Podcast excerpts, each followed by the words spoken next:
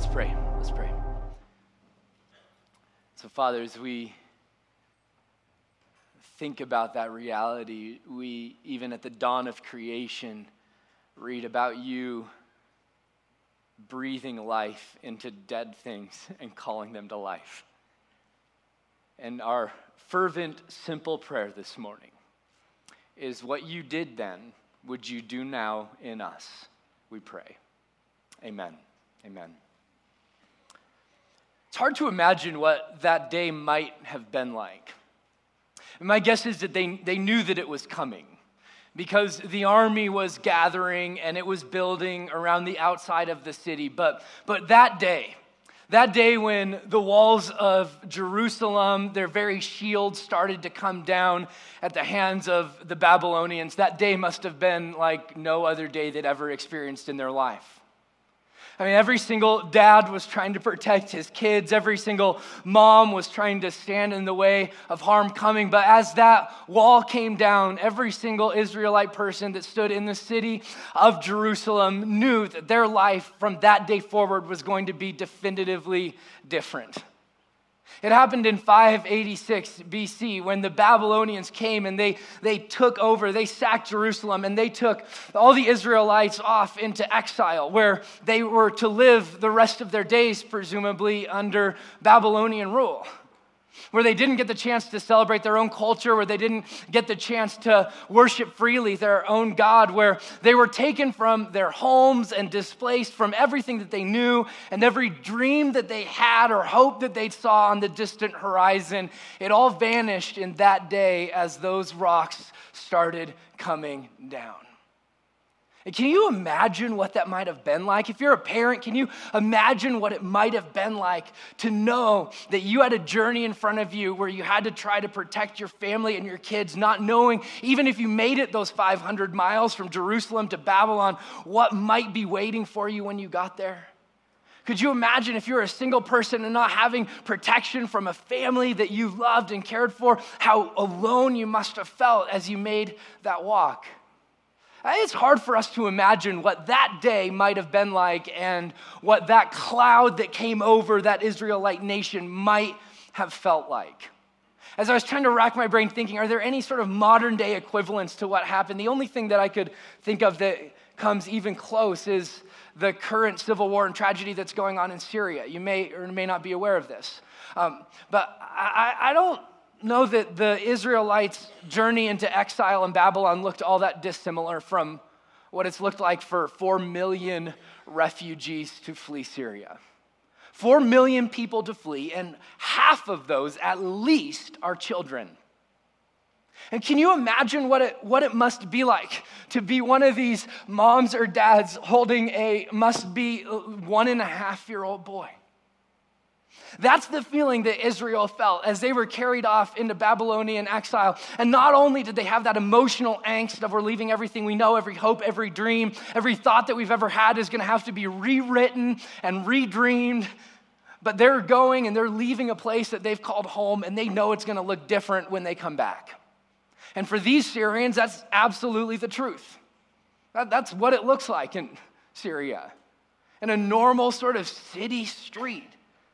I mean, can you imagine what it must have been like for those Israelites to be taken from everything that they knew, from the very soil that was under their feet, that they knew it was going to be different when they came back? The only thing that may be harder to imagine than being taken into exile is coming back from exile. I mean, it just simply didn't happen in the ancient world. Once you were taken into slavery, to get out of slavery would take an act of God, because your whole entire economic system started to be built on the idea of having free and forced labor. But the Israelite people, they had this promise from God that while they were taken into exile in 586 or thereabouts, they had this promise from God that undergirded all of their exile and all of their pain and all of their doubt about the future, that God was going to be good to them. And indeed, he was. In 70 years, a miracle happened. There was people that started to come back from exile. There was an edict by this evil king who said, you Israelite people can go back and you can start to rebuild your land that's been absolutely pummeled. you can start to go back and re-envision what it might look like to be the people of God in the promised land that he'd given you. They started to reimagine and they started to rebuild, and it was this mighty, miraculous hand of God where life in the Israelite people started to be reawakened. The only thing crazier than being taken into exile might be returning from it. And that's what God did. After 70 years, these exiles started to come back, and when they came back, they started to write songs. And their songs said similar things to the one we just heard. God, you make beautiful things out of dust.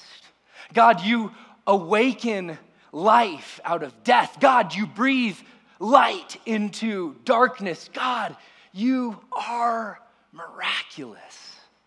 And tucked into these Psalms of Ascent, as the nation of Israel would sing on their way to Jerusalem, they're reminded that what is now is not what will always be. They're reminded that it's okay to have hope. They're reminded that it's okay to dream. And this psalm, if you have your Bible, Psalm 126 is where we're going to be camping out today. This psalm is important for us today because it's really easy for us to think and believe that our current circumstances will define and will be our future. It's easy to believe that the pain that we currently walk in, or the doubts that we currently have, or the things that press in on our life and the disappointments, it's easy to believe that those things will always be right in front of us. And the reason that songs and psalms like Psalm 126 are so important is because they remind us, will you look up at me for just a second? They remind us that exile is never the end of the story. Psalm 126, listen, as these poets and songwriters invite us into these beautiful, deep truths of what it means to be the people of God. He writes this: when the Lord restored the fortunes of Zion, we were like those who dream. Then our mouth was filled with laughter and our tongue with shouts of joy.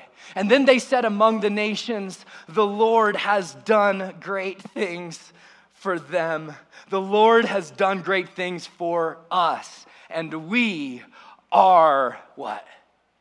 Glad. We are glad. We are glad. Yeah. It's really interesting. The psalmist starts out and he says, when the Lord what? Restored. In the Hebrew, the word carries with it this idea of God hitting rewind and bringing us back. Rewind was a term that we used back in the day where we had these things that were called VCRs. For those of you who are under the age of like 20, so there used to be this machine that we would take tapes in and put them in. Never mind, just Google it. You'll see it in museums soon, right? So the Lord sort of hit rewind, and he brought us back to this place of life, and he brought us back to this place of vitality, and it took 70 years, but God started to breathe life into dead things. Chip and Joanna Gaines, you're great, and Fixer Upper is awesome, praise the Lord, but Fixer Upper, you've got nothing on the God of heaven, because he loves to take broken pieces and restore them and make them whole. He loves to take lives that are in the valley of the shadow of death and lead them to light. He loves to take brokenness and breathe his healing. He loves to give grace. He loves to restore fortunes. And so therefore, in light of that, friends, I want to encourage you today to refuse to allow your present circumstances to limit your vision for future potential. Because it's so easy for us to think, man, we're in this spot right now that's difficult, and we're in this spot right now that's painful, and where sorrow seems to prevail, and that's just the way it's always going to be. If this psalm says anything to us, it says our God is able to take what may seem like the most desperate of situations and turn it for good. And so it's so easy to let our present reality be shaped by our current circumstances.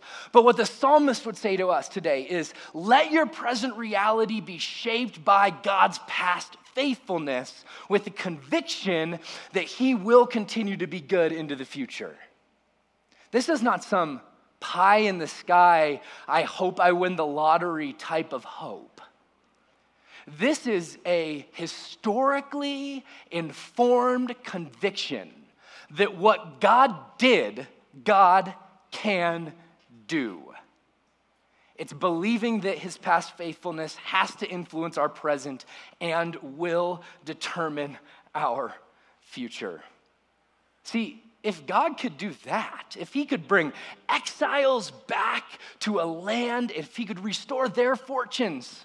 Listen, I know you've got your story today, and I know you're walking through and maybe walking through a really difficult situation, but I'm just going to sink my anchor in the pages of history and in the faithfulness of God, and I'm going to believe today that regardless of what I'm walking through, you have been faithful, God, and I believe that you will be faithful again.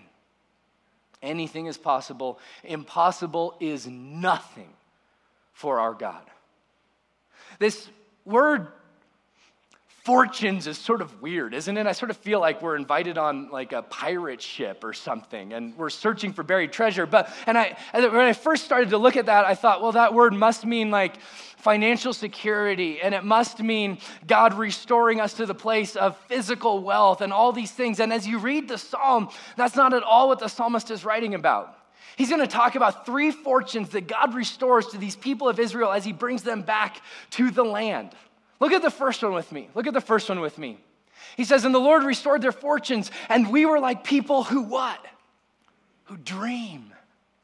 See, when Israel was brought back to the land, when God's hand moved mightily, yeah, he brought them back physically, but he also brought them back spiritually. And he brought them back to the place where they could start to envision that God would move mightily and would work wonders in their time like he had in the past. See, God invites his people to dream. In fact, his spirit in us as followers of Jesus stirs in us to imagine what God could do. Look at the way that it's said in the book of Acts, and they're quoting from an Old Testament passage in the book of Joel that talked about the coming and pouring out of the Holy Spirit. It says, in the last days it shall be, God declares, that I will pour out my spirit on all flesh, and your sons and your daughters shall prophesy, and your young men shall see visions, and your, say it with me, old men shall dream dreams. Yeah, that even the old folks are going to go, oh, there's a new day on the horizon, right?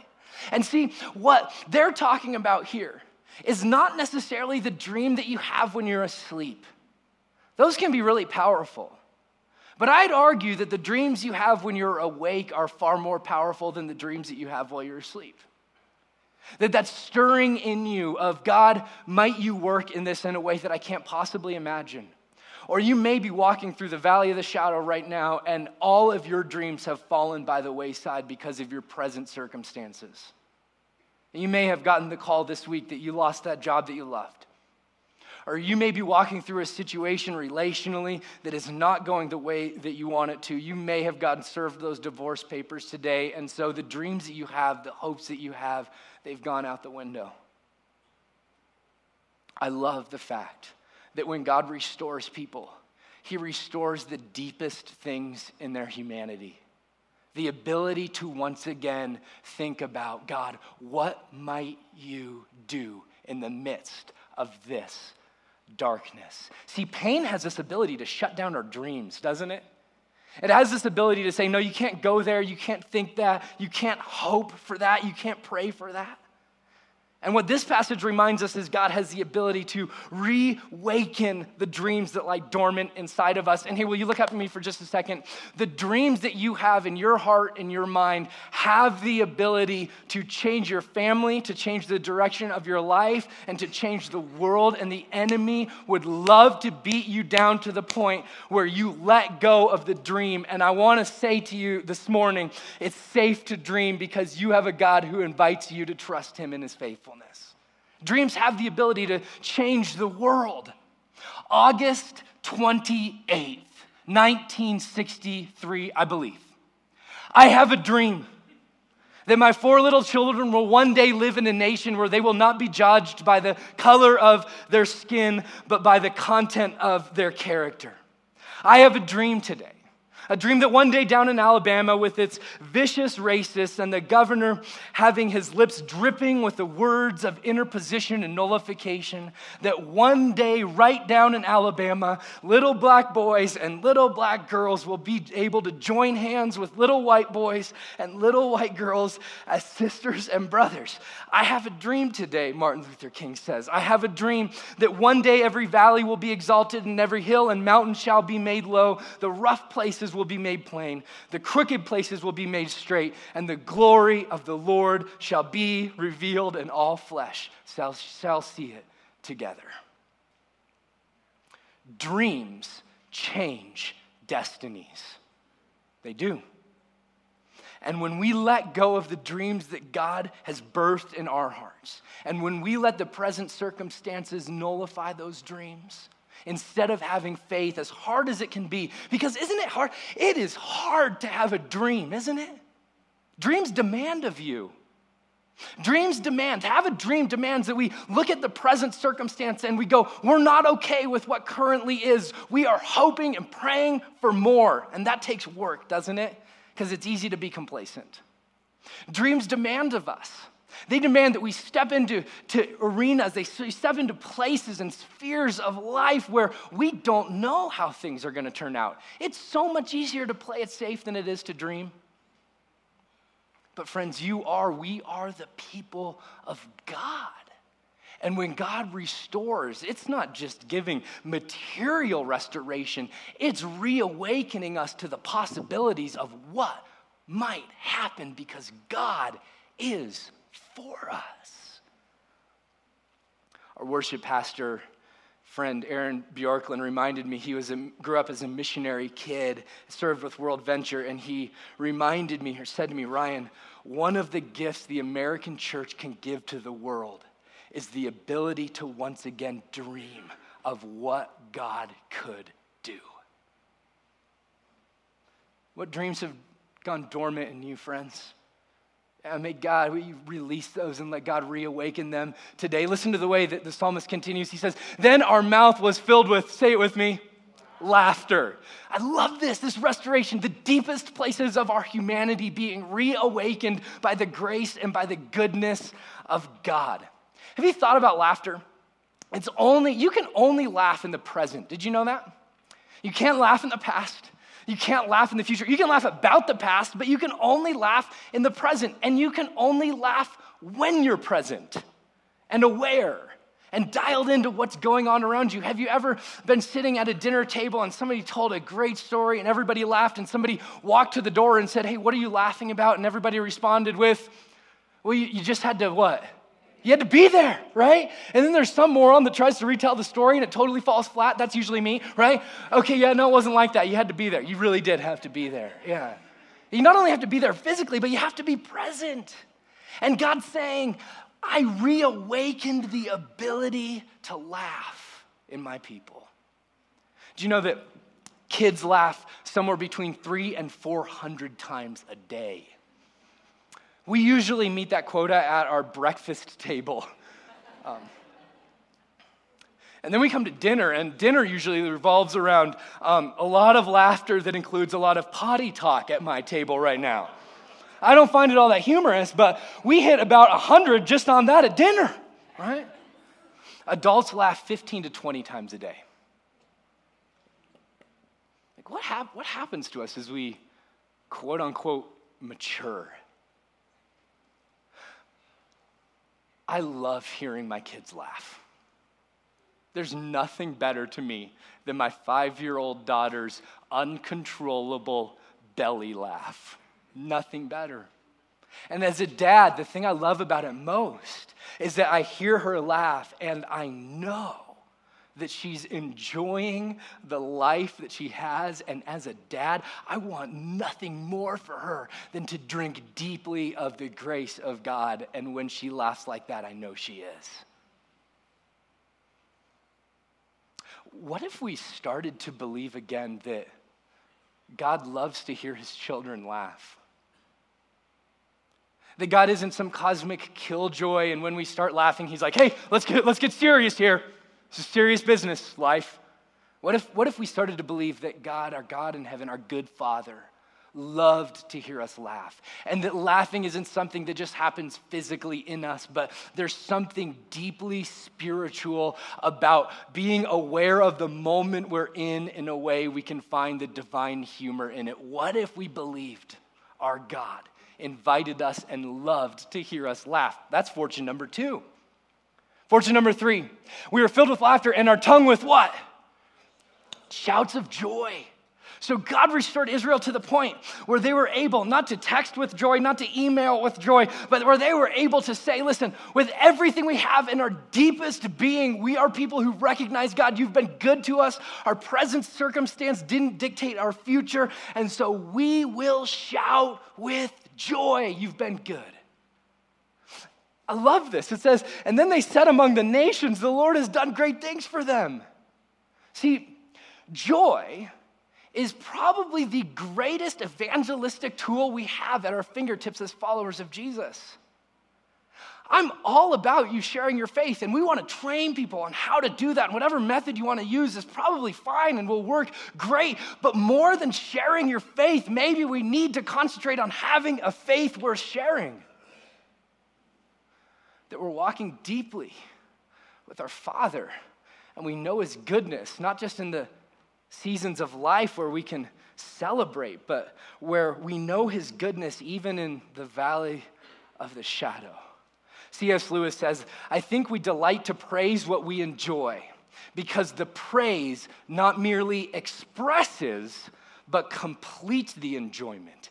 It is its appointed consummation. So C.S. Lewis is saying, joy is heading us and leading us to the place where we can't help but speak of it. And that's how we step into it fully.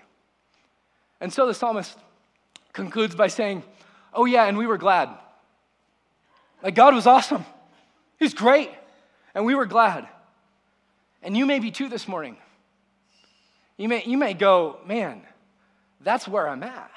God, you've restored me. God, you've brought me back. God, you've reawakened laughter and you've reawakened dreams and you've brought me back to the place where I have seen your hand and I know your joy and I'm unwavering in that.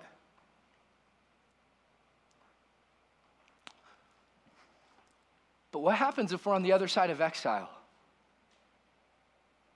What do we do if we're still in Babylon, if we're still in the land that we've been taken to? What do we do with a passage like this when we get the call that we lost the job like a friend of mine did this week, where we find out that the husband or wife is leaving? What do we do when the relationship is broken beyond repair? What do we do when we're living in exile with these shouts of praise from the other side? Because exile is a feeling every single one of us has felt. It's a place every single one of us has been. It's that deep and abiding feeling that we have been helplessly abandoned to the desert and nobody knows and nobody cares and nobody's coming to our rescue. We've all been there and we'll all be there again. What do we do when we find ourselves in that place? That's such a great question. I'm so glad you asked that question. You know what? The psalmist anticipates you asking that question because look what he says in verse 4. He says, restore our fortunes, O Lord. Some translations will say, restore us again, Lord.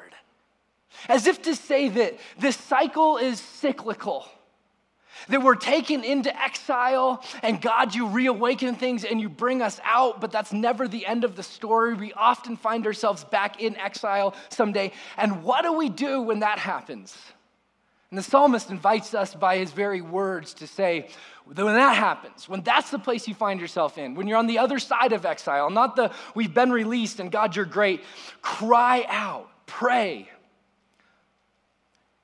But pray with confidence. Pray with informed hope.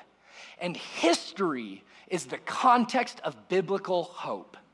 We don't hope just sort of nilly-willy, pie-in-the-sky hope. We hope because of who God is and what God has done.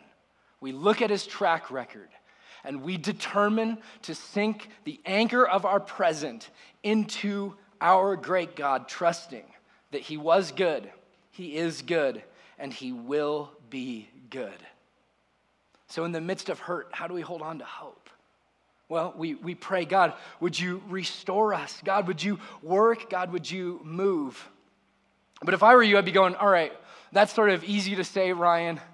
But how can we have confidence that our present circumstance doesn't need to dictate our future vision?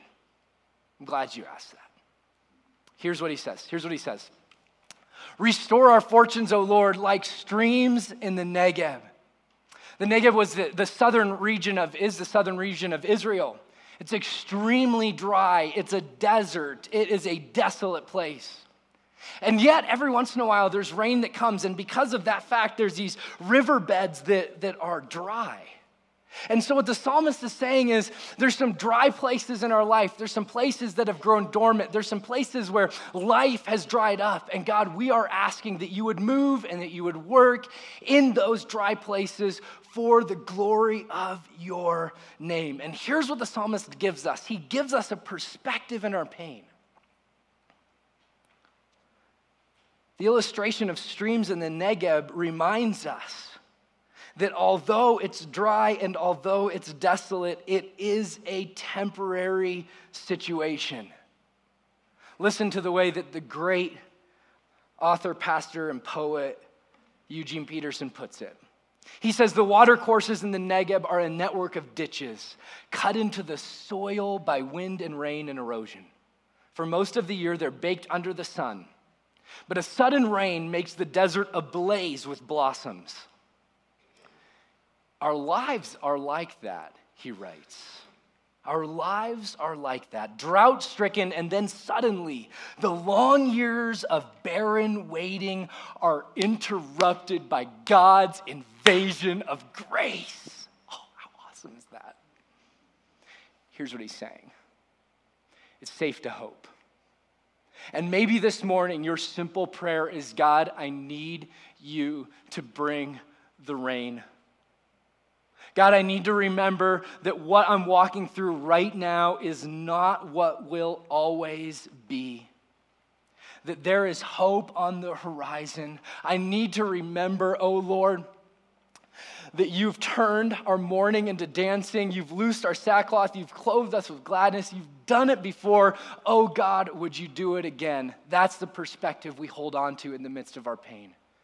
And we remember in the midst of all of it, that our pain will not overtake the goodness of the gospel and the Spirit of God moving and working in our life. We are afflicted, Paul writes, in every way, but not crushed. We are perplexed, but not driven to despair. Persecuted, but not forsaken. Struck down, but not destroyed. The pain will not overtake you, and there's a perspective that we need to carry into the valleys of life, remembering our God is a God who works miracles and breathes hope into dead things. He goes on. He says, those who sow in tears shall reap with shouts of joy. You understand the illustration? The author is saying that the tears that fall, they fall into the soil of our lives, but those tears, they turn into seeds that give birth to good fruit, to good things, and eventually joy. Here's his declaration, that not only do we have a perspective in the midst of pain, but we have purpose that's found within our pain.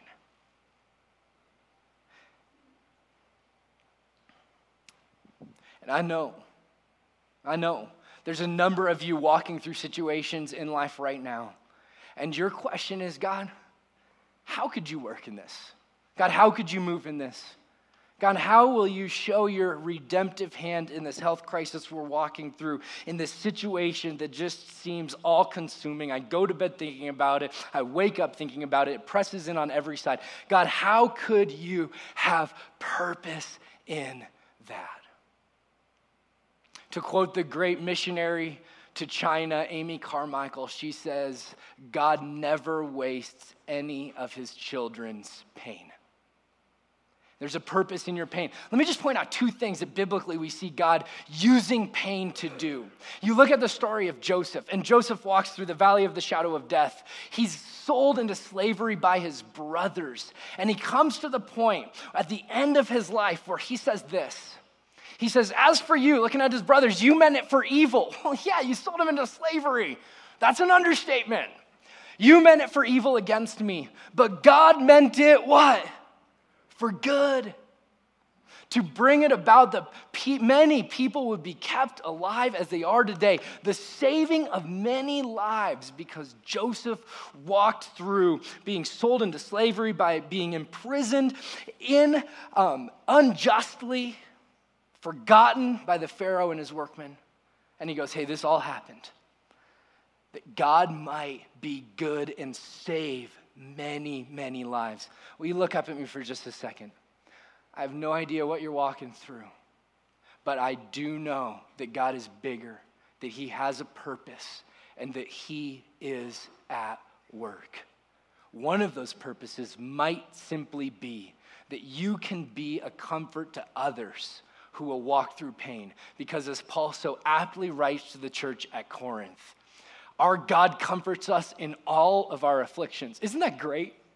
You ever stop to read some of the absolutes in the Bible? In every affliction we walk through, God wants to be our comfort so that we may be able to comfort those who are in any affliction with the comfort that we ourselves have received from God. Oh, God never wastes his children's pain. You can have perspective in your pain. There's purpose in your pain. And finally, the psalmist says, he who goes out weeping, bearing the seed for sowing, shall come home with shouts of joy, bringing in the sheaves with him. I love that the psalmist doesn't write, might come home, most likely will come home, 99% chance, sure, he's coming home. No, here's what the psalmist is saying, that regardless of what you're going through, there's a promise that's bigger. There's a promise bigger than our pain. There's a purpose in our pain, and there's a perspective we can have through our pain.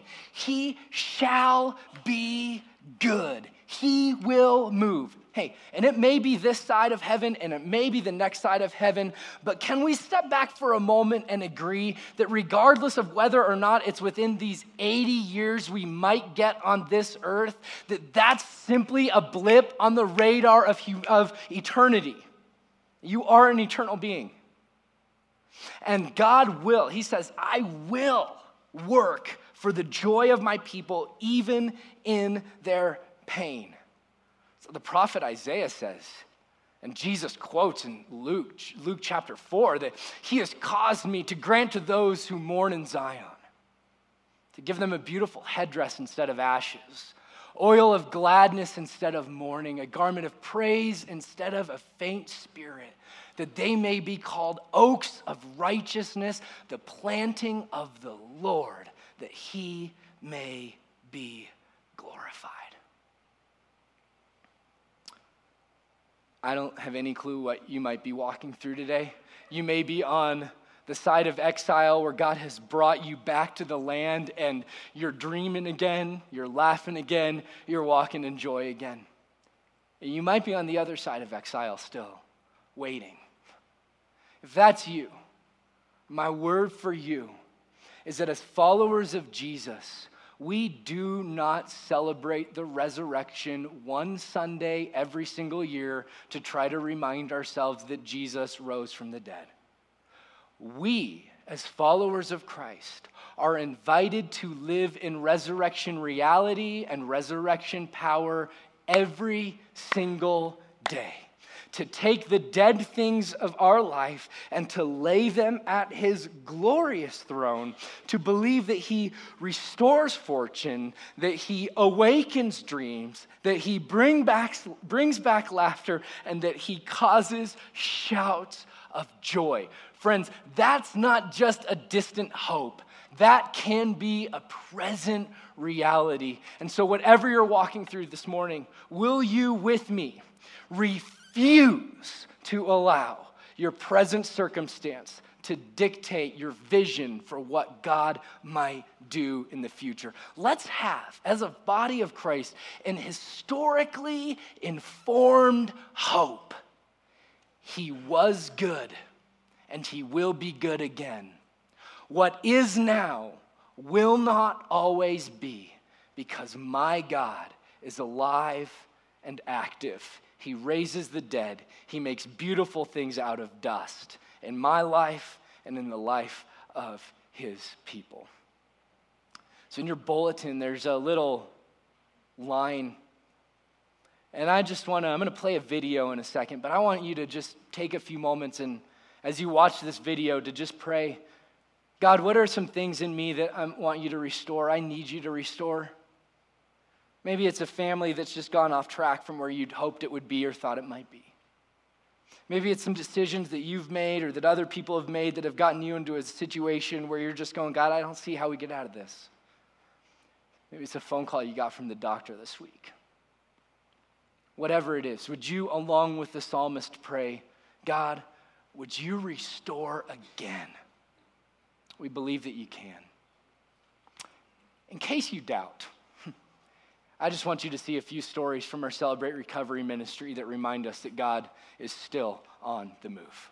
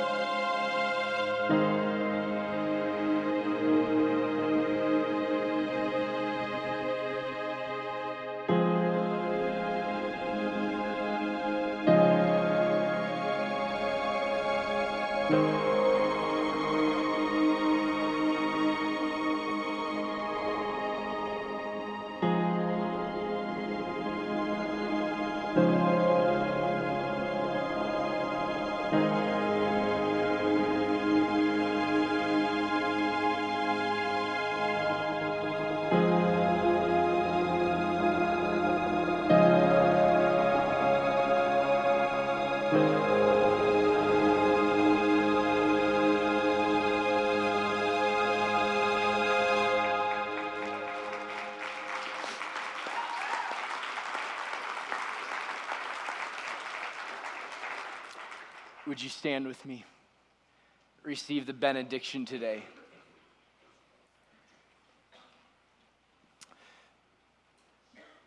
May the God who is able to do far more abundantly than anything you could ever ask or think or imagine May he awaken in you dreams that have gone dormant. May he bring back laughter where there's sorrow. And may he free you to walk in the joy that is yours because you are his. In the name of Jesus, we pray. Amen and amen. We love you, South Fellowship.